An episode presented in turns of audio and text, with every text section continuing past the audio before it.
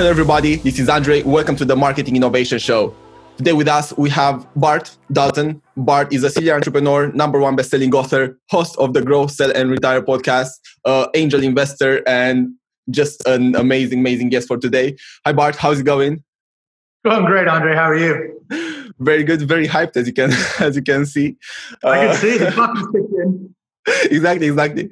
Yeah so uh, guys uh, if you have followed us uh, previously you probably already know bart from the episode when we were discussing about marketing and branding for startups and what do investors like bart look for.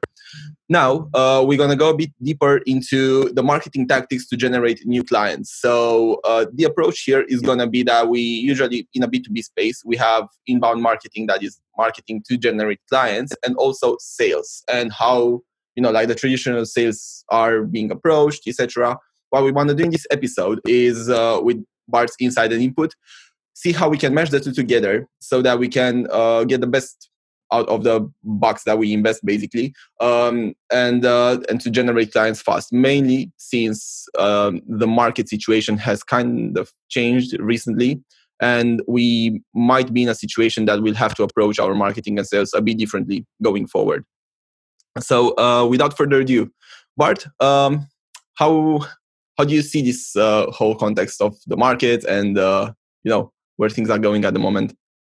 Well, I think that, uh, that thanks for having me on the show, and I, but I think that things have really um, brought themselves to a head. Is to you, you really need to be a bit different, and it's really hard to be different when you're just another email in somebody's inbox, isn't it? It's it's very mm-hmm. difficult. So how do how do we make sure that the audience that we want to talk to wants to know about us, we have to be different. And the biggest difference I think that people can do is to not sell, but to tell. So you have to tell things about what your what your industry, what you want your industry to know before you start selling your packages to them. So you need, mm-hmm. need to give them information. And this is the hardest part when you you and I talk about evergreen content we have before is you need to tell people that you're an authority. You need to give them stuff, even if it's recipes, if it's jokes, if it's whatever else it is, whatever your personality is, you know, yours is all about music. So do you write a song or put a riff out there that that makes people think? So you need people need to know who you are before, especially in this world, that that you're the number one marketing guy, or you're the number one accountant or financier, or you run amazing bull rings that are like dragons dens. You know nobody knows that. They have to hear about things and get those trust points way ahead of time to make your life easier. Mm-hmm. so that would be very much linked to content marketing if we were to put it in content in marketing terms right? You put it in marketing terms it is it is the overall it is content marketing.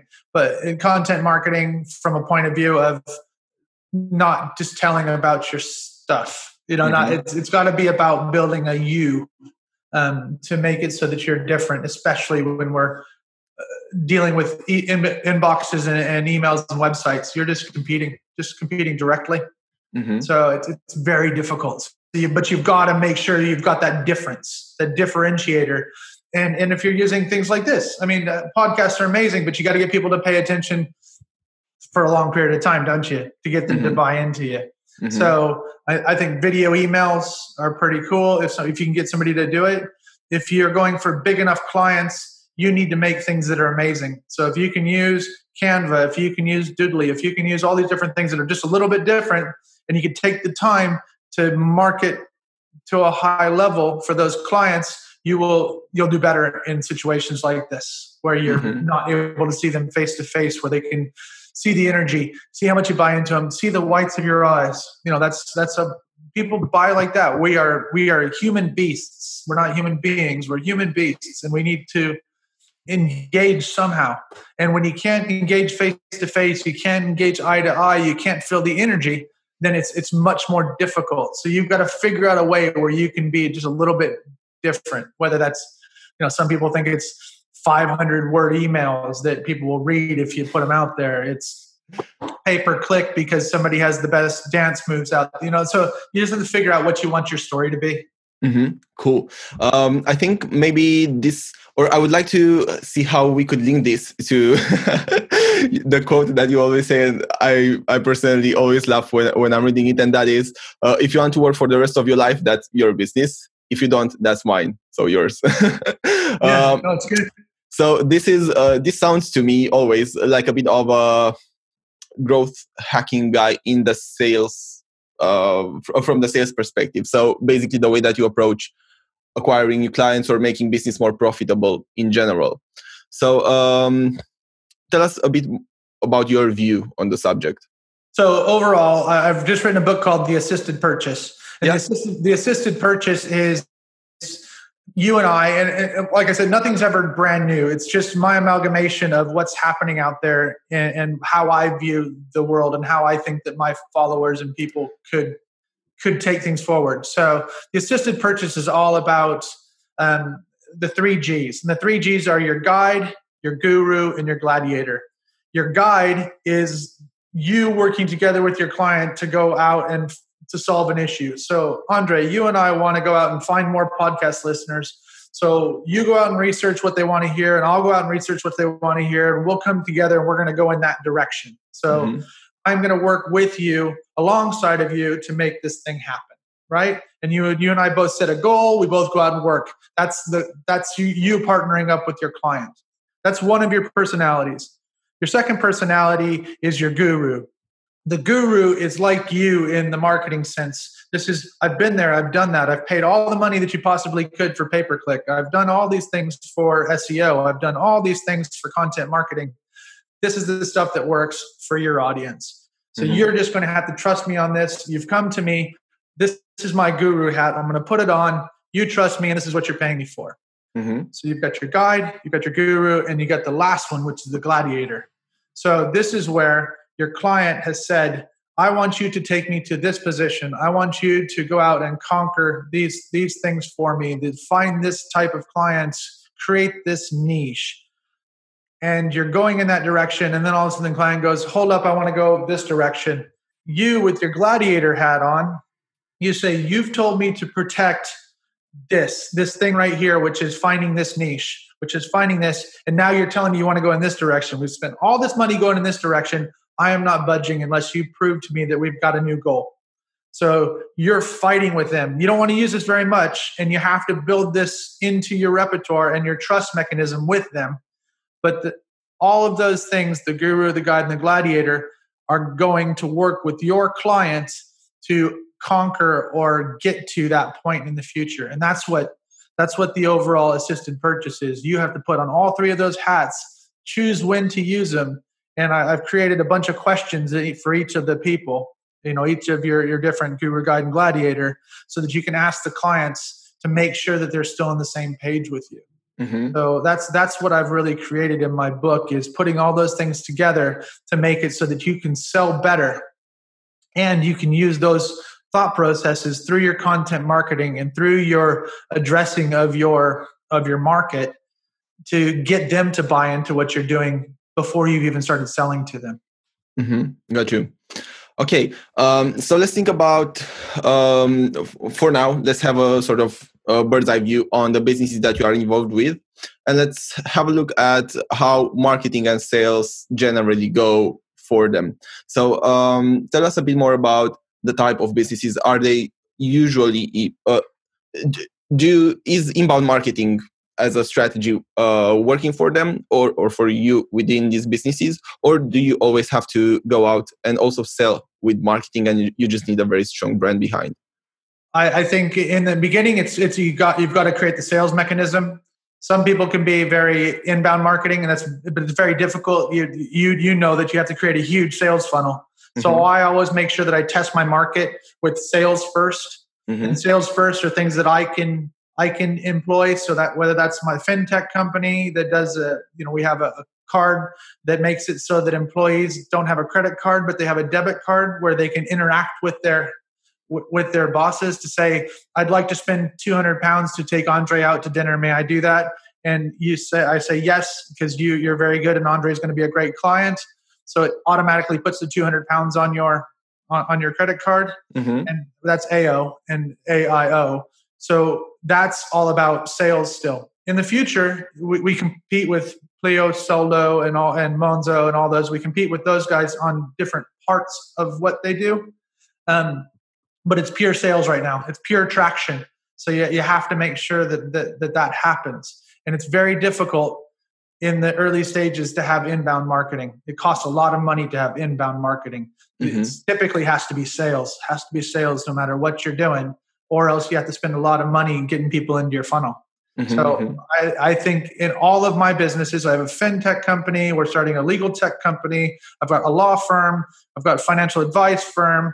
We've got uh, an accelerator, a business accelerator. Most of that stuff is still sales until you get to a big, big volume of people. It's it's sales. It's it's very difficult to then become inbound the majority of the time until until you have that budget and that mass where you have a brand that's ex- and and there's some big brands out there that you still wouldn't know. I mean, mm-hmm. Gymshark is big over here, but in general, they're still fighting their way into the states. So over here, because we're in Birmingham and Gymshark was here, everybody loves it. Everybody's into it and buying it, and more people will go to Gymshark after this. But they'll say, "What's that?" and they'll look on their.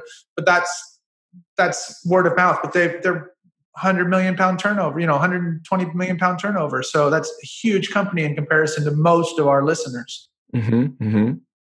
Okay, so um, this uh, I, uh, for the ones of you guys that you haven't listened to the previous episode with Bart, ju- you can go and check it out because it's very much linked to this as well, but complementary.